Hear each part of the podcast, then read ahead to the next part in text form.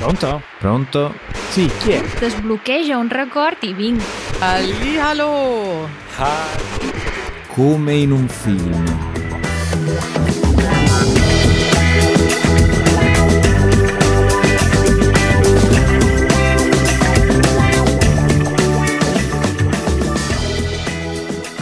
Ciao Matteo, come va questa settimana? Ciao Raffaele, bene, bene. Siamo tornati a Dronfield ieri. Eh, si sta bene, freschi, come si può stare freschi in Inghilterra. È di questo periodo, di questi periodi, è forse la cosa più importante. Ma Sì. ho sentito che hai esordito dicendo come nei film, come in un film. Cosa vuoi dire? Praticamente siamo andati settimana scorsa a fare delle passeggiate e eh, per me è tutto nuovo. Siamo andati nel Dale, che è una parte geografica direi a nord di Leeds eh, e sono... è- allora, loro definiscono countryside, quindi potrei dire campagna, ma sembra più che campagna, sembra di camminare. Presente il Signore degli Anelli all'inizio, la compagnia dell'anello che cammina? Mhm, Con gli hobbit. Sì, esatto, in queste, queste colline, ma anche dopo, quando iniziano il viaggio, quindi c'è questa collina, ma un po' di rocce da scalare, qualche cascatella, eh, era fantastico. E mi sentivo in un film. Mi sembra di ricordare che abbiano girato Il Signore degli Anelli in Nuova Zelanda, se non sbaglio. Sì, sì, Però sì. tu dici i, come dire, i paesaggi sembrano quelli, bellissimo. Sì, simili, già meno montuosi, probabilmente là in Nuova Zelanda ci sono più parti alte, eh, dove siamo andati c'era una parte alta, eh, ma non altissima, però sì, poi questi massi levigati dalla pioggia e dal vento, quindi tondi, in alcune circostanze diciamo con forme stranissime, sì, molto bello. Ti sta piacendo tanto questo tour dell'Inghilterra? Sì, E hai parlato di picchi e montagne e a tal proposito ho qualcosa da raccontarti. mhm.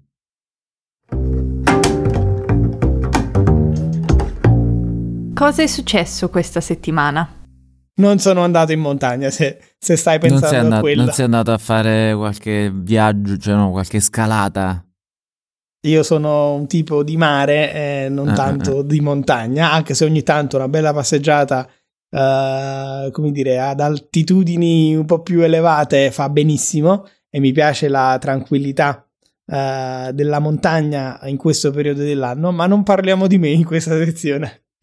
Parliamo di un post di una pagina Facebook che si chiama Alpinisti in Erba e qualche giorno fa ha postato la foto di un signore eh, in abbigliamento molto pratico, molto sportivo, quindi scarpe da ginnastica, pantalone addirittura non lunghissimo, ma tirato un po' su sul Monte Rosa, quasi sul picco del Monte Rosa, che è il secondo eh, monte più alto d'Italia. Eh sì, è bello alto.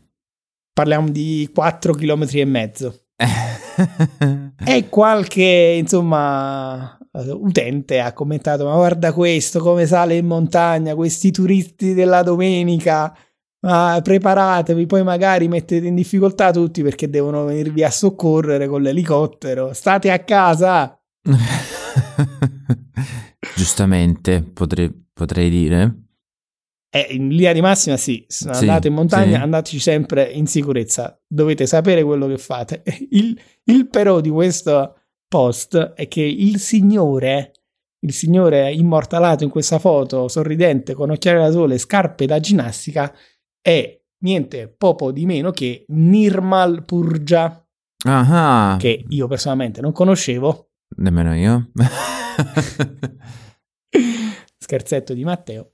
Ma è il re degli 8000, vuol dire che, per dirle in parole povere, è lo scalatore più bravo al mondo. Che diciamo quindi giustamente a 4000 era in pantaloncini corti se era il re degli 8000. Eh sì, per lui è insomma una passeggiata a 4500. Eh, E per, per dire chi è, è uno che ha scalato tutte le vette sopra gli 8000, parliamo di 14 vette, incluso l'Everest e il K2. Addirittura è stato il primo ad aver scalato l'Everest in inverno. Se adesso potrei sbagliarmi sui dettagli, ma insomma parliamo ovviamente di uno che, come qualche altro utente ha commentato, ai 4 e 5 ci sale in infradito.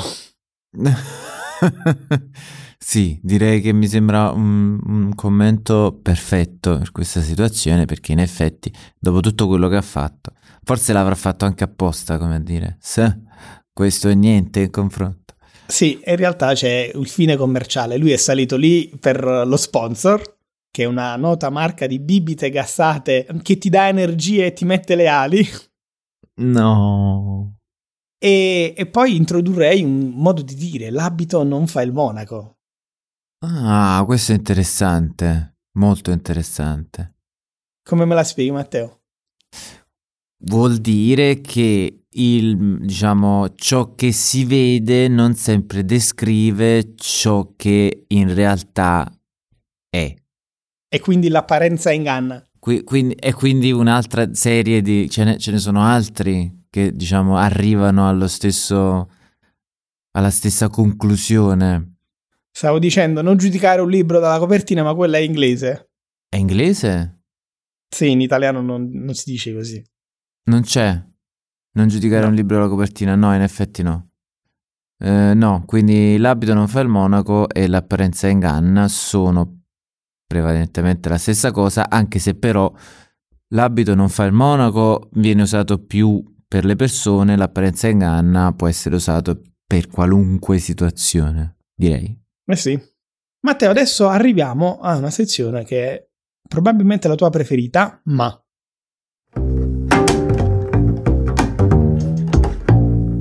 cibo. Mm. Ah, benissimo, un'intera sezione principale sul cibo. Eh, oggi parliamo di tanto tanto cibo, ma mm-hmm. ti avevo detto c'era un ma, ma Sì. cibo vegetariano. Ah, eh, eh, eh, hai fatto scherzone. Scherzone, ma per una buona causa. Ne abbiamo parlato qualche puntata fa, avevamo accennato alle varianti vegetariane di qualche piatto italiano Mhm, eh, e del sì. fatto che io fossi vegetariano e avevamo promesso un approfondimento in merito. Ne vale la pena. Oltretutto, vabbè, poi ti dirò io la mia rispetto alla questione vegetariana o, o del vegetarianismo Sì, o anche vegetarianesimo.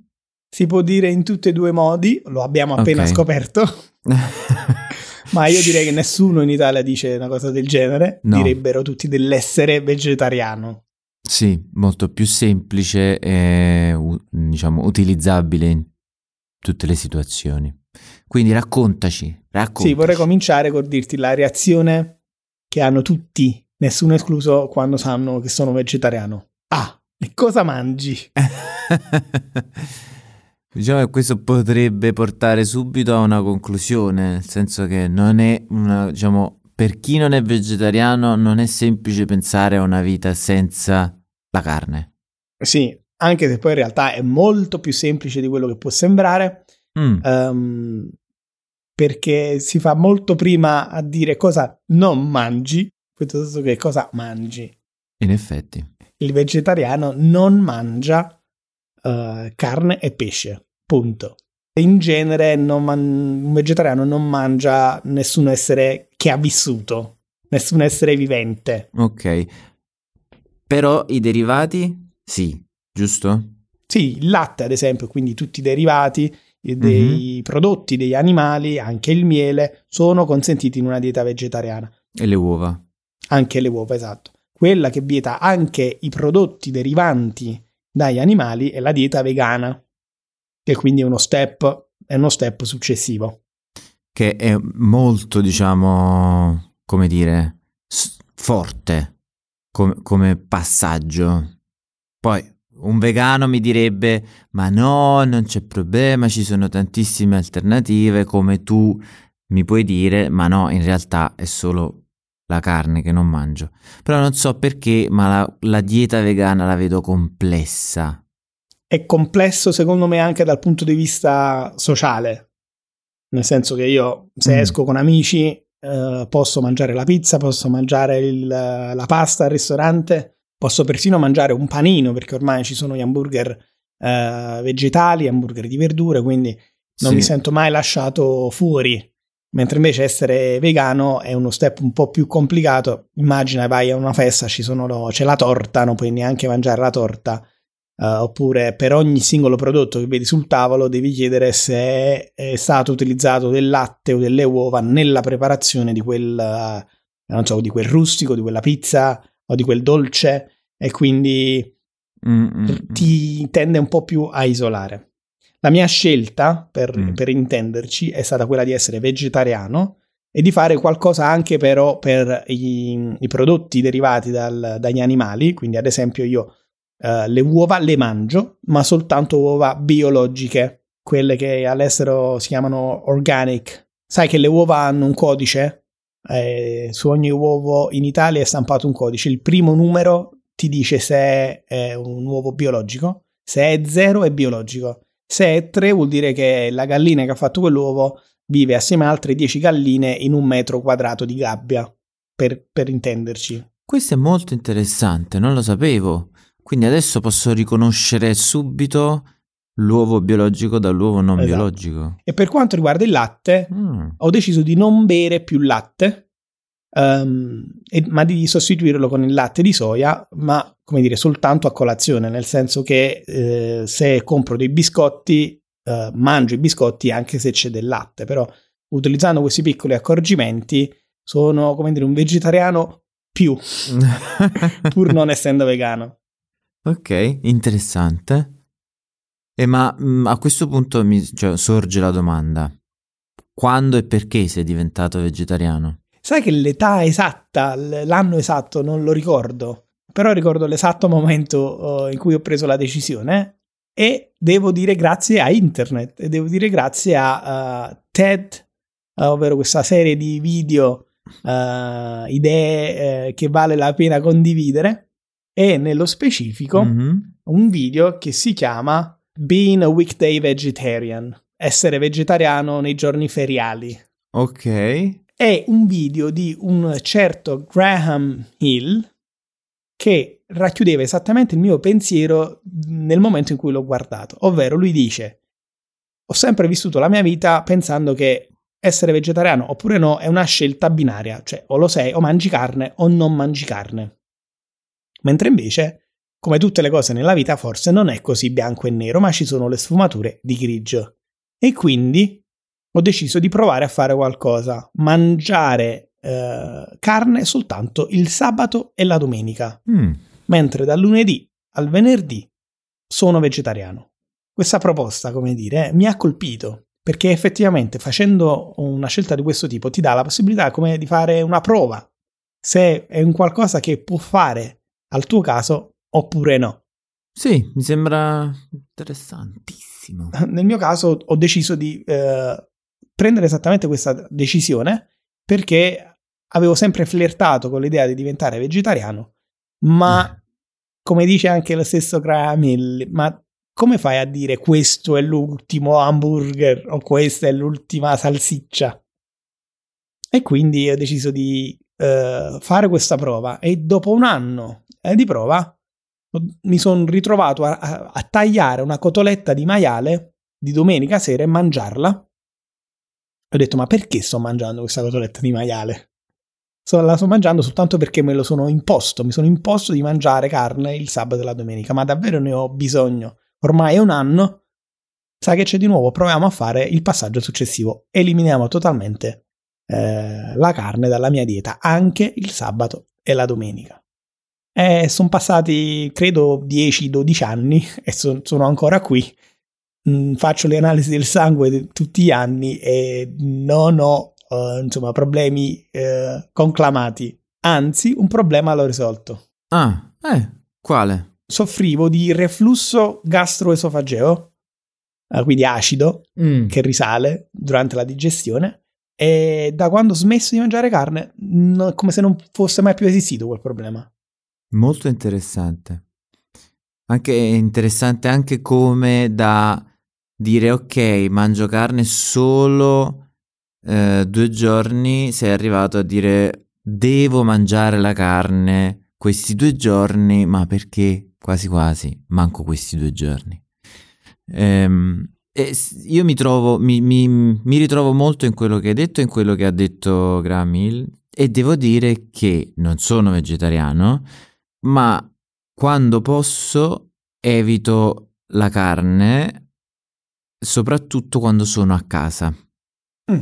Cioè a casa è molto raro che compriamo carne rossa, e diciamo che è rarissimo che compriamo carne rossa, a volte pesce o pollo, ma anche lì una volta a settimana, forse.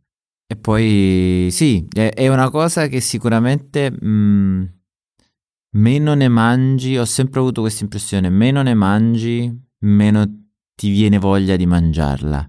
Poi ovviamente ci sono delle eccezioni però. Io penso che sia un'abitudine alimentare che abbiamo. Sì. E ad esempio a casa mia la carne si mangiava tutti i giorni, più volte al giorno, a pranzo, a cena e mm. a pranzo a volte si mangiava la carne nel primo ad esempio, non so, la carbonara, pancetta, amatriciana, pancetta, so, mm, uh, pennette al tonno. Mm. E quindi eh, si mangiava sempre. Poi magari come, come, secondo, come per chiudere il pasto, si mangiavano anche i salumi. Quindi uno non ci pensa, ma mh, nella dieta italiana media si mangia un bel po' uh, di carne. E come dici tu, ridurre eh, è forse eh, la uh, soluzione migliore.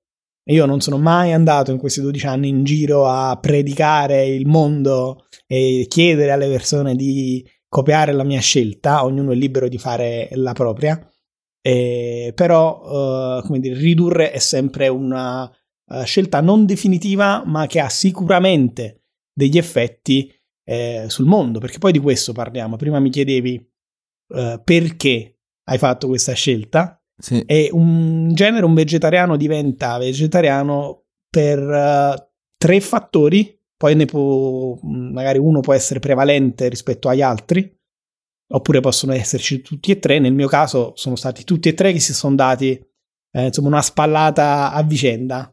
Parliamo dell'ambiente. Mm, non voglio fare numeri, anche perché i numeri esatti è molto difficile farli in questo caso, ma tutta l'industria dell'allevamento e del, uh, del cibo destinato al consumo animale, della macellazione e tutto il resto, è una delle industrie che contribuisce di più all'inquinamento atmosferico uh, del nostro pianeta e all'effetto serra, alla um, uh, scarsità idrica e alla deforestazione. Quindi uh, c'è un impatto enorme, probabilmente è una delle cause maggiori del cambiamento climatico, i cui effetti stiamo vedendo anche questa settimana. Sì. Il secondo motivo, gli animali, ovvero se amiamo il nostro gatto, perché dovremmo mangiare il coniglio? Cioè, qual, qual è la, la differenza? Dove, dove, mettere i paletti? Anche perché poi eh, noi diciamo la mucca sì, il cane no, ma in giro per il mondo c'è chi invece fa la scelta opposta. Ci sono paesi nel mondo che dicono la mucca no, la mucca è sacra in India. Il maiale no nel mondo arabo, perché è impuro secondo mm-hmm. mo- motivazioni religiose dell'Islam. Um, oppure in alcune parti della Cina e della Corea si mangia uh, carne di cane e carne di gatto, cosa che per noi sarebbe impensabile e quindi chi siamo noi per dire agli altri in giro per il mondo cosa mangiare e cosa no? Perché abbiamo ragione noi e hanno torto gli altri? Uh, io penso che gli animali hanno una propria vita uh, che è sacra e che vada rispettata e che in questo mondo dobbiamo cercare di non uh, arrecare sofferenza agli altri esseri viventi. Indipendentemente se è un cane, un gatto, o un coniglio, o un maiale o una mucca. Mm. Ultimo fattore, la salute. La stragrande maggioranza delle malattie cardiovascolari e dei tumori sono strettamente correlate al consumo uh, di carne, in particolare di carne rossa, um, e quindi ridurre il consumo o um, abolire totalmente il consumo di carne in genere, ma in, in particolare della carne rossa, avrebbe una, una conseguenza benefica per il nostro corpo e per Uh, come dire, la, la, sanità nazionale di ogni singolo paese che si deve poi prendere cura dei, dei malati. Questi sono i tre motivi. Nel mio caso, tutti e tre hanno contribuito. È interessante, è interessante. Io devo dire, a me non piace obbligarmi per sempre di fare qualcosa. Quindi per me, poi io potrei tranquillamente, penso, vivere da vegetariano Oltretutto già abbiamo raccontato le mie esperienze con pasti vegetariani o addirittura vegani che mi hanno stregato. Però quando devo quando arriva il momento di dire questa è l'ultima come dicevi tu prima, questo è l'ultimo hamburger questa è l'ultima salsiccia, eh, non ce la faccio. Cioè, non è perché l- voglio mangiare, però è il privarmi della possibilità di farlo a priori non, non funziona.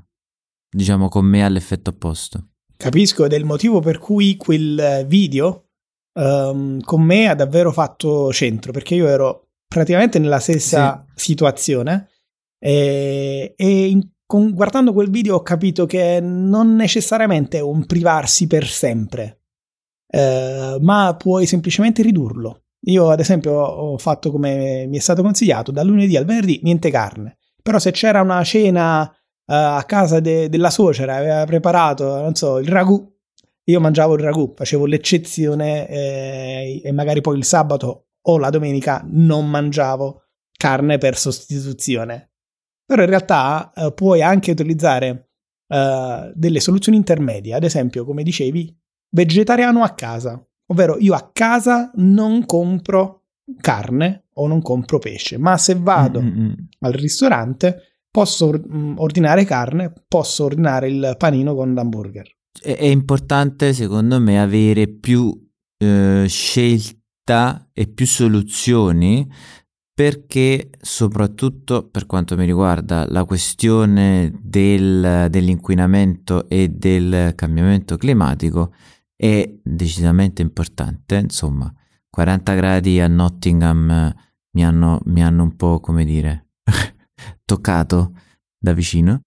E eh, il consumo, paradossalmente, penso che il, diciamo, se, se ci fosse un netto mh, mm, cambiamento nel consumo di carne, potrebbe esserci anche un netto cambiamento nella questione climatica. E sai che ti dico che in realtà la parola chiave è sostenibilità.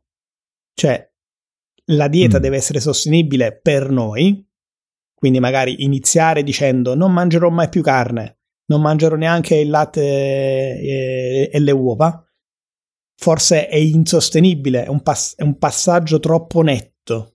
E quindi tanti magari diventano vegani dall'oggi al domani e poi mh, tornano indietro dopo un po' di tempo, perché è una scelta non sostenibile fatta in questo modo.